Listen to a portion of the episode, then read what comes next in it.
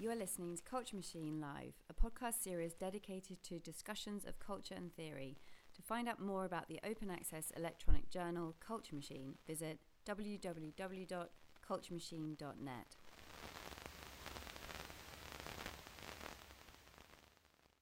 Johanna Drucker is the inaugural Breslauer Professor of Bibliographical Studies in the Department of Information Studies at UCLA.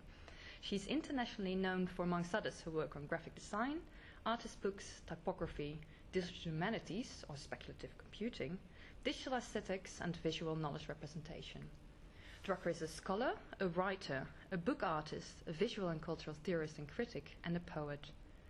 Her most recent scholarly works include the collaboratively written and openly available Digital Humanities, 2012, with Jeffrey Schnapp, Todd Presner, Peter Lunenfeld, and Anne Burdick, and there's SpecLab, Digital Aesthetics and Speculative Computing, from 2009, and Graphic Design History, a Critical Guide, from 2008. So, Johanna, um, if you look back at your career as both a researcher and a practitioner, in what way have you seen your research practice over the years change, or not, in your interaction with new media and digital tools? Have digital media brought your work as a scholar and practitioner closer together, for instance? Or do you perceive them as separate or as integrated in the first place? And finally, in what way do you think your own development in this respect is exemplary for changing research practices within the humanities as a whole? Okay, so let's start with digital media and what they brought to my work and the work of po- people that I knew in the poetry community and artist book community, as well as in the scholarly world.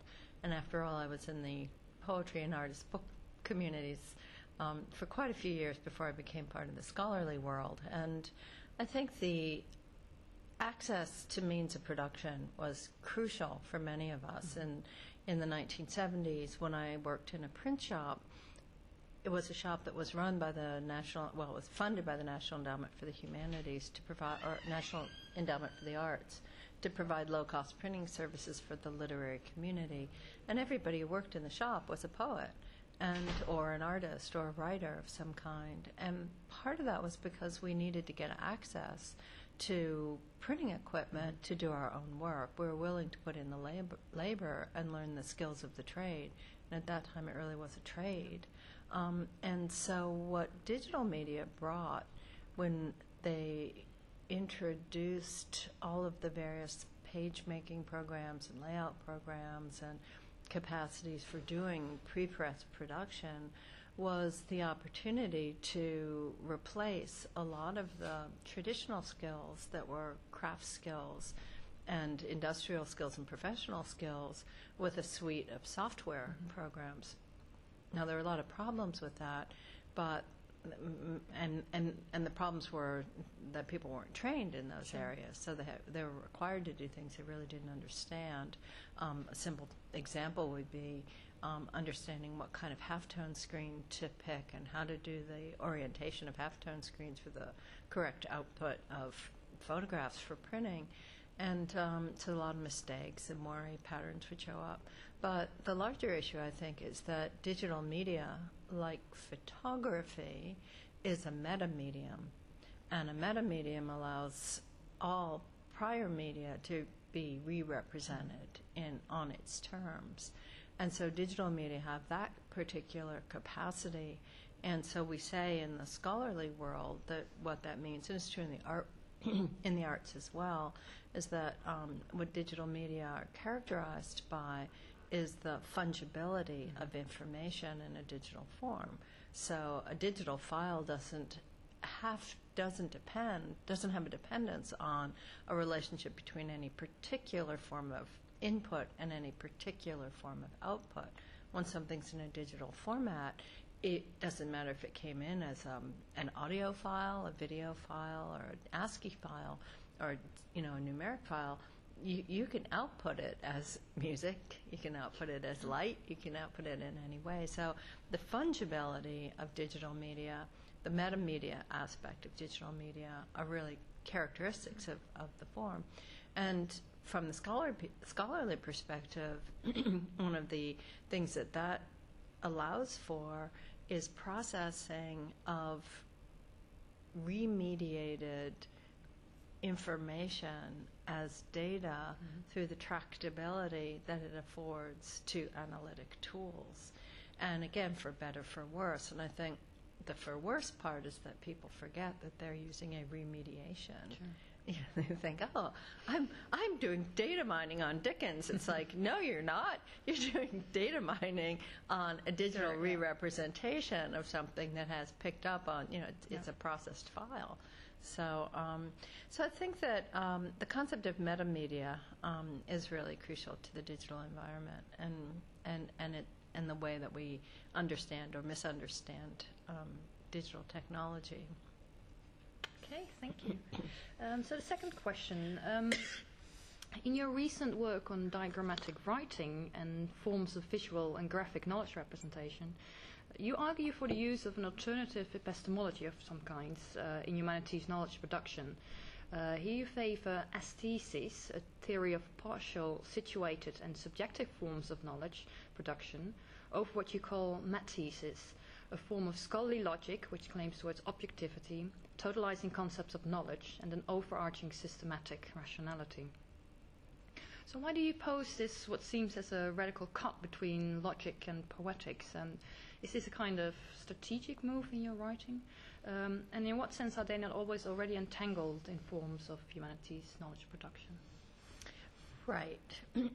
well, when we look at the history of epistemology and concepts of epistemology, the rational, the natural, you know, the uh, the ideal, um, the phenomenological, you know, there there there are sort of moments in in the ways in which um, epistemological epistemes change and, and come into formation, and the authority of knowledge that is based on rationality is something that's held sway in the West for.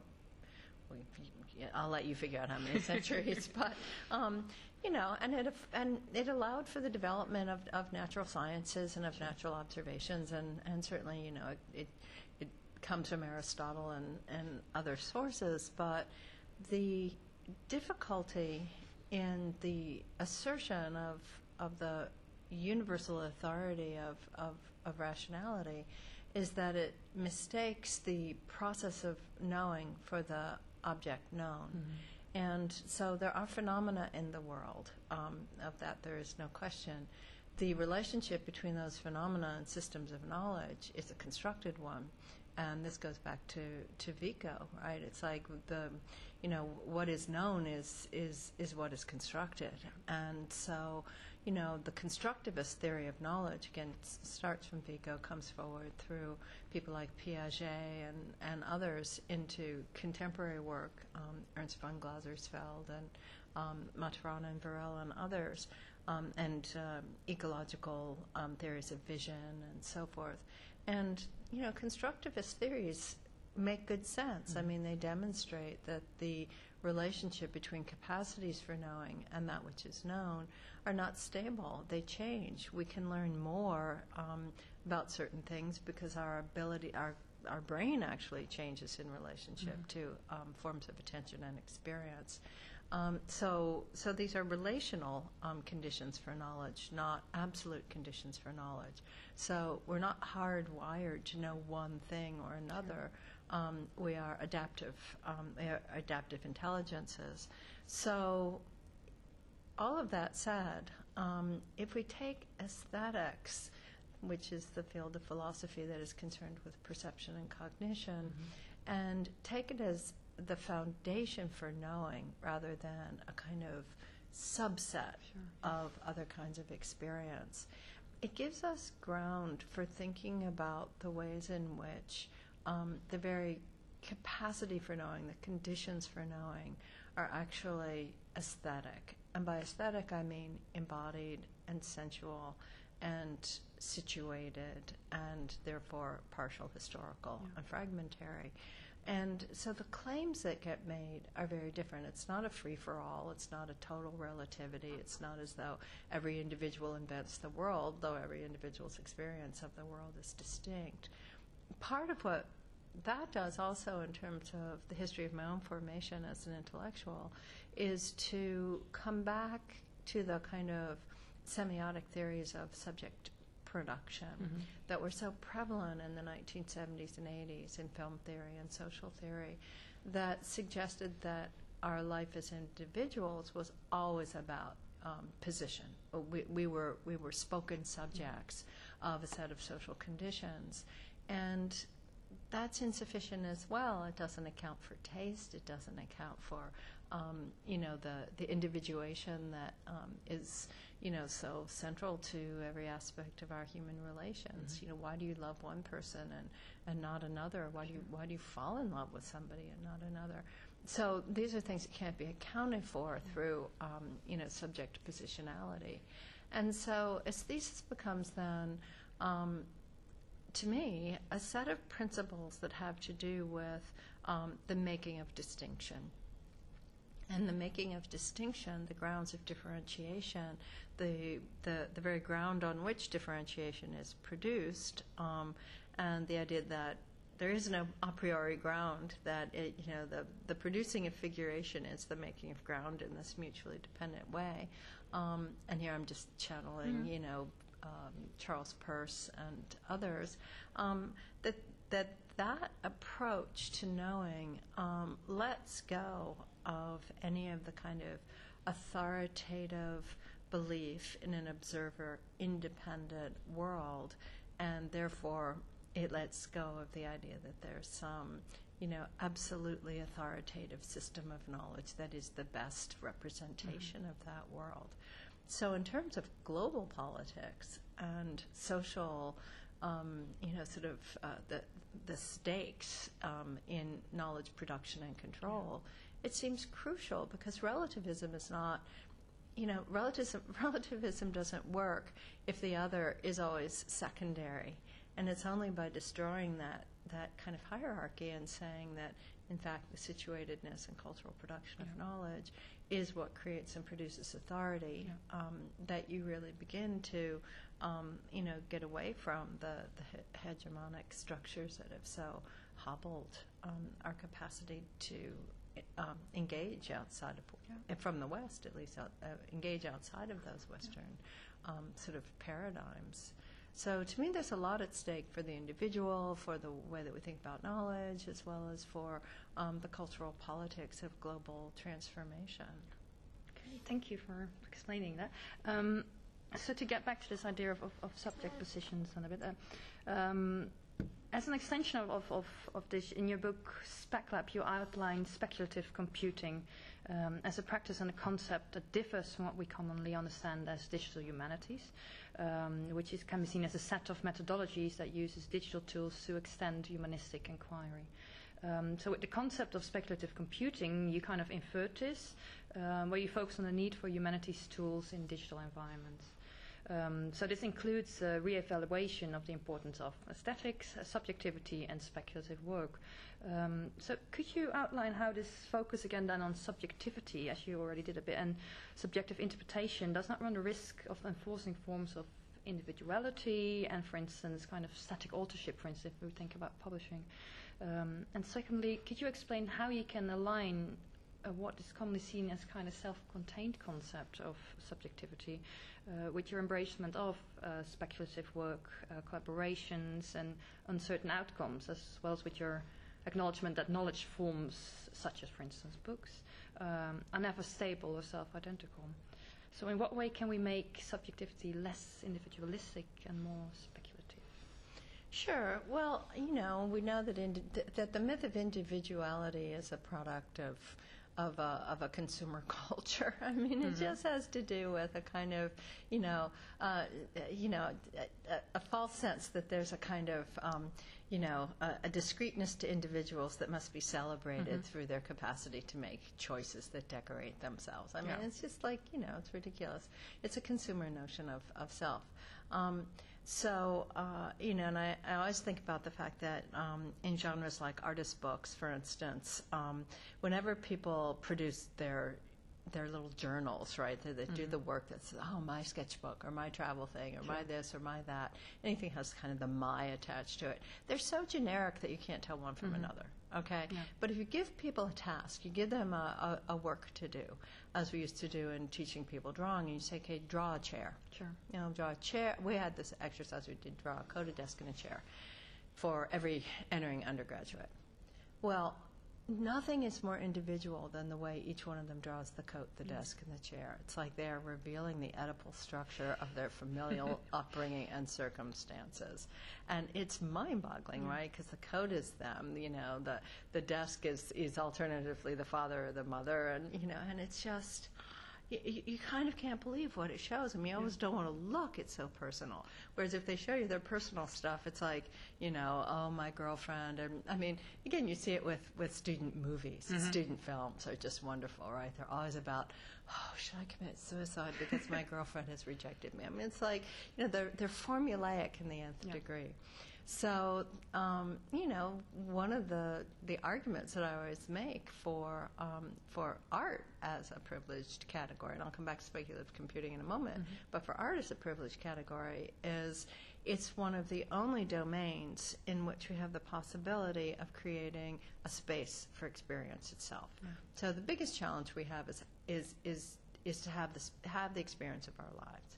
How do, we, how do we have experience, right? How are we not fully colonized by all of the belief systems that tell us how to have experience, right? We are supposed to be brides at some point. Excuse me? We mm-hmm. are supposed to be mothers. And as soon as you find yourself in one of those circumstances, you feel the kind of imprint of the culture sort of already performing through you, right? It's like you can't get away from mm-hmm. it. So you're supposed to glow. You're supposed to be radiant. I mean, it's just it, right, exactly like we can't even not laugh about it. But it, but there it is, right? Um, and so we enact these scenarios that have been, you know, sort of um, imprinted through us. So so to me, one of the biggest um, challenges and one of the the opportunities that art provides, and I say art in the sense of you know, aesthetic work, imaginative work, is um, to make the space in which we can have experience itself. And the same is true for knowledge. How do, how do you know, it, we are so ignorant. There's so much we don't know. There are so many aspects of the phenomenal world that we cannot even see. We cannot even access. I can't see heat in this room. Um, you know, you can't see um, all of the kind of um, effects at a distance that emotional life is dependent on right? Those are real. They're complexly real in the phenomenal world, and yet they're not tangible or, or tractable. So, um, so, so that's sort of the mission, right? That drives me. Now, in speculative computing, um, there's a kind of perverseness there because here I was immersed in a world of digital humanities and wonderful, smart people doing really interesting work. And um, one of my colleagues at Virginia, um, uh, Daniel Pitti, used to say, "We all come into this in, into these consultations about our digital projects as people who've been informed by relativism." The, you know, we're all post-structuralists and deconstructionists, and we all go out of here as little positivists because we recognize that, you know, the demands of the digital are that you make explicit everything that was implicit, and you have to kind of give in to the requirements of, of digital technology. So, you know, again, that's true only at the most um, simplistic and mechanistic level.